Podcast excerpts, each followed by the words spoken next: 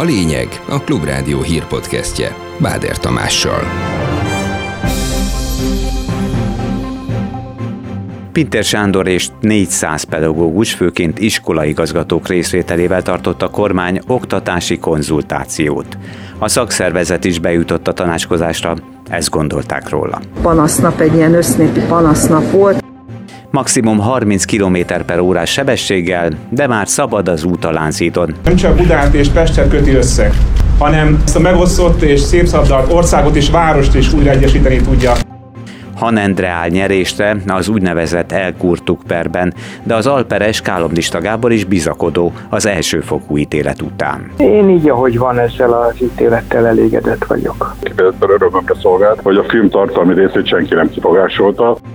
Itt a vége, a nagyok rangadójával zárul a Katari Foci vé bé, de az eddigiekkel is elégedettek lehetnek a szurkolók. Nem okozott csalódást a világbajnokság, hogy ugyanolyan érdeklődés övezte, mint rendesen. Holnap még többfelé lesz csapadék, vasárnap viszont már érezhetően több napsütésre számíthatunk az ország nagy részén.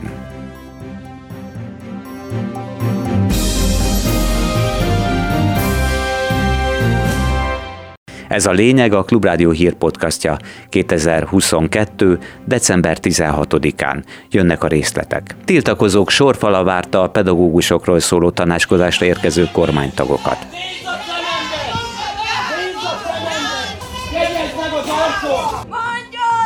A tanítanék mozgalomhoz kötődő tüntetők időnként skandáltak, több elbocsátott tanár is volt köztük, akikkel együtt kiabálva üzentek a helyszínen a főbejáratot választó Rétvári Bence államtitkárnak és Pintér Sándor belügyminiszternek is.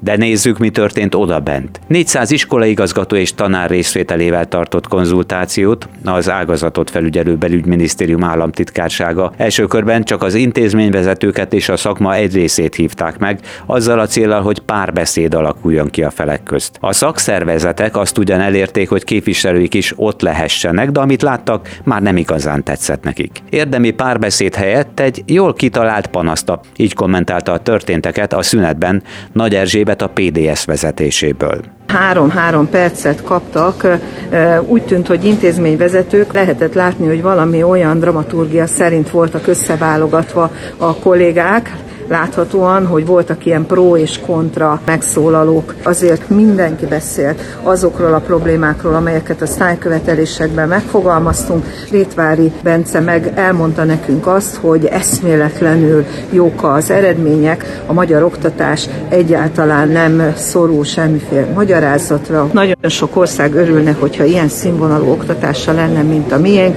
tehát olyan nagy bajok igazából nincsenek, ezt taglalta. Itt igazából a arról volt szó, hogy megpróbálták szerintem valamelyest kivonni a szelet a vitorlából, kiereszteni a gőzt a palackból. Nem látszik az, hogy itt valamiféle érdemi párbeszéd kezdődne, hanem egy ilyen panasznap, egy ilyen össznépi panasznap volt. Valami haszna azért volt a szakszervezetek részvételének. A diákok tiltakozó levelét a bejáratnál nem vette át a belügyminiszter, de Nagy Erzsébet kiment érte, és egy megfelelő pillanatban aztán letette Pintér Sándor elé. Ezt a levelet Pintér nem vette át, de én minden esetre kimentem és átvettem ezt a levelet, és két hozzászóló között egyszerűen levittem és odaraktam neki az asztalra, és mondtam, hogy ez a diákok levele, és akkor szíveskedjen átvenni. És hát láttam, hogy átvette, meg olvasgatta is, mi alatt mentek a hozzászólások, úgyhogy üzenem a diákoknak, hogy a levél kézbesítve van.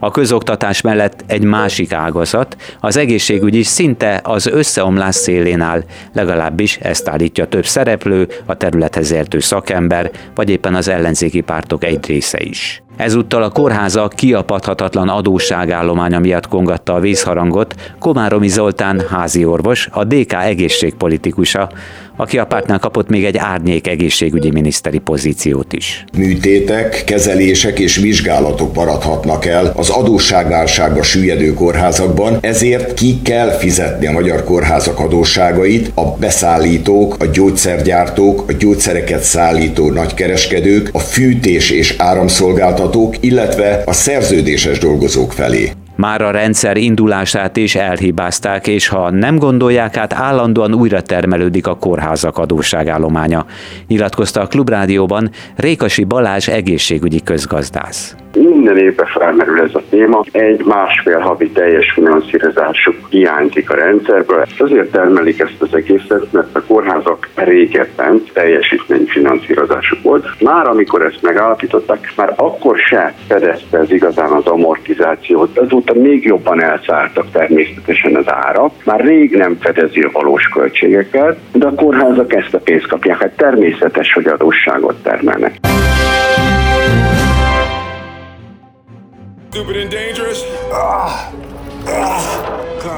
Will Smith még a tetejére is felmászott, a budapestiek évekig csak messziről nézhették a legrégebbi Dunai átkelőt. De ennek vége, mert már szabad az út a Lánchídon, igaz nem mindenkinek.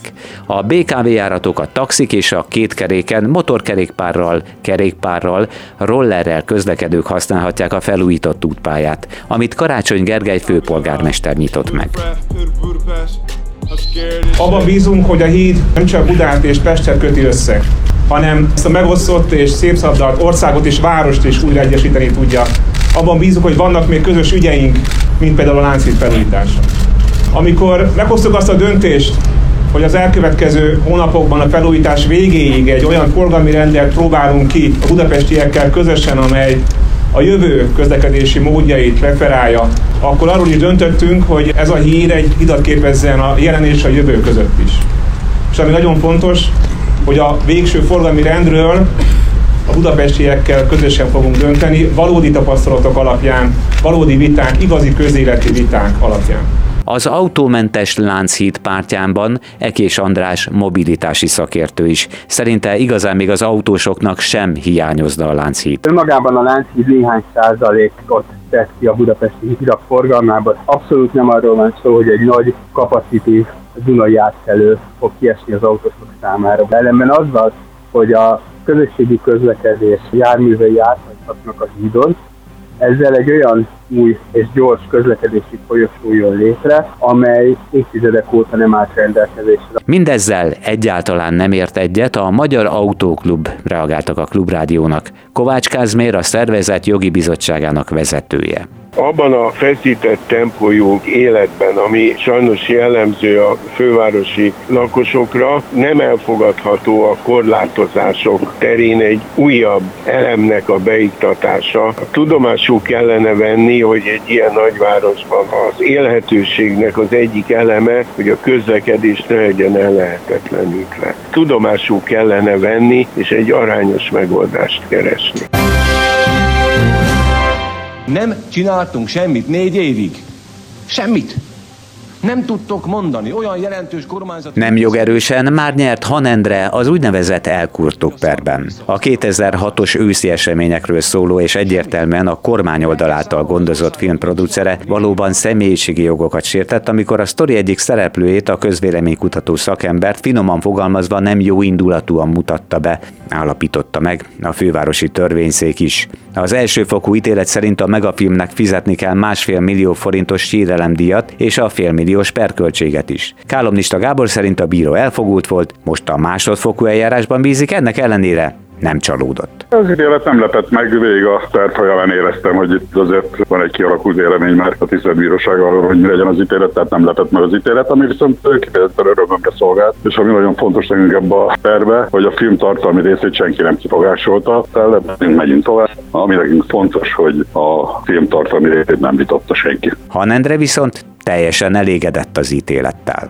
Bizonyos értelemben megsértette a személyiségi jogaimat, másfelől kötelezte a bocsánatkérésre, valahogy a különböző felületein ki kell fejeznie ezzel kapcsolatos sajnálkozását, és eltiltotta az ítélet a további hasonló jogsértéstől, tehát nem hozhat engem milyen módon összefüggésbe a film szereplőjével, ha netán esetleg folytatni kívánná ezt a filmet. És hát valamennyi sérelemdíjat is megítélt. Én így, ahogy van, ezzel az ítélettel elégedett vagyok. A szankciók tönkretesznek minket. de Brüsszel mégis ragaszkodik. Épp hogy véget ért az uniós szankciók elleni kormánykampány konzultációval egybekötve, de előtte Magyarország is üdvözölhette az Oroszországgal szemben most elfogadott, immár kilencedik szankciós csomagot. Derült ki a tagállami vezetők egynapos brüsszeli találkozója után. Itt persze több más fontos kérdéstől, például a magyar uniós pénzekről is határoztak. Azóta az Európai Unió Tanácsa hivatalosan is elfogadta már az ezt megalapozó jogszabályokat.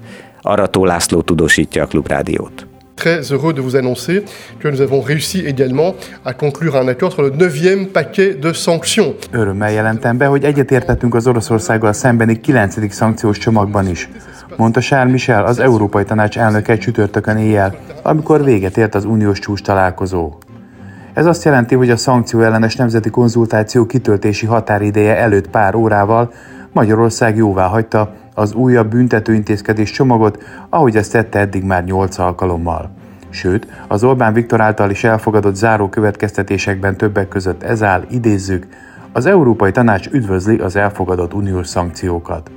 Kijev ismételt ostromára figyelmeztettek az ukrán vezetők, attól tartanak, újabb offenzívát indíthat Oroszország a jövő év elején, és megpróbálhatja bevenni a fővárost. Erről mások mellett Volodymyr Zelenszkij ukrán elnök beszélt az Economistnak. Mint elmondta, az offenzívát a Donetsz medencéből indíthatják. Fontos napokra készül a hétvégén a futballvilág. Szombaton kiderül, ki viszi el a bronzérmet, vasárnap pedig új vagy régi új világbajnokot is ünnepelhetnek a szurkolók. Bebizonyosodott, hogy a karácsony előtti időpont és a különleges helyszín ellenére nincs még egy olyan dolog a világon, amelyet ennyien néznének, mondta a hétvégén befejeződő katari labdarúgó vé béről Hegyi Iván sportújságíró. Egy világbajnoki döntőn minden előfordulhat, teljesen azonosak az esélyek, és én úgy is látom. Lehet nézni, hogy Messinek egy jutalomjáték lesz, amelyre már nem is gondolt, hiszen négy világbajnokságon magához képest gyengébb teljesítményt nyújtott az egész pályafutását tekintve, és tényleg csak a vé bé arany hiányzik, de lehet nézni úgy is, hogy Franciaország újra a döntőben van, és egy nagyon professzionális csapat, amelyik a győzelemre született. Ami a másik meccset illeti, az általában teljesen tét nélküli. De hát nyilván Horvátországnak és különösen Marokkónak a bronzérem is óriási eredmény lenne. Fokozzák a hétvégén a biztonsági készültséget Franciaországban is a foci vé bé miatt. Több mint tízezer rendőrt és csendőrt vezényelnek az utcákra, közterekre, a katari labdarúgó vé bé záró meccseit követő ünneplések biztosítására. A szombati Horvátország-Marokkó bronzmérkőzés után tizenkétezer-nyolcszáz, még a vasárnapi Franciaország-Argentina döntő után tizennégyezer rendfenntartó ügyel majd a rendre. Néhány napja a szerdai Franciaország-Marokkó elődöntő napján már tízezer egyenruhás volt az utcákon, akkor országszerte több mint kétszázötven embert vettek őrizetbe. A korábbi fagyos napok után viszonylag, de nem túl enyhe időt hoz a hétvége, tíz fok azért már a déli területeken sem lesz. Szombaton délután többfelé kisüthet a nap, ugyanakkor csapadékban is lesz még aznap részünk. Utóbbi, mármint a csapadék vasárnap már nem lesz, helyette inkább a napot láthatjuk többet. A napi maximumok nem lesznek túl magasak, általában plusz egy és öt fok között alakulnak. Ez volt a lényeg, a Klubrádió hírpodcastja kétezer-huszonkettő. december tizenhatodikán. Munkatársaim nevében is köszönöm figyelmüket, Báder Tamást hallották. Legközelebb új tartalommal, hétfőn a szokásos időben, délután négy és öt óra között jelentkezünk majd. Ez volt a lényeg. A Klubrádió hírpodcastjét hallották.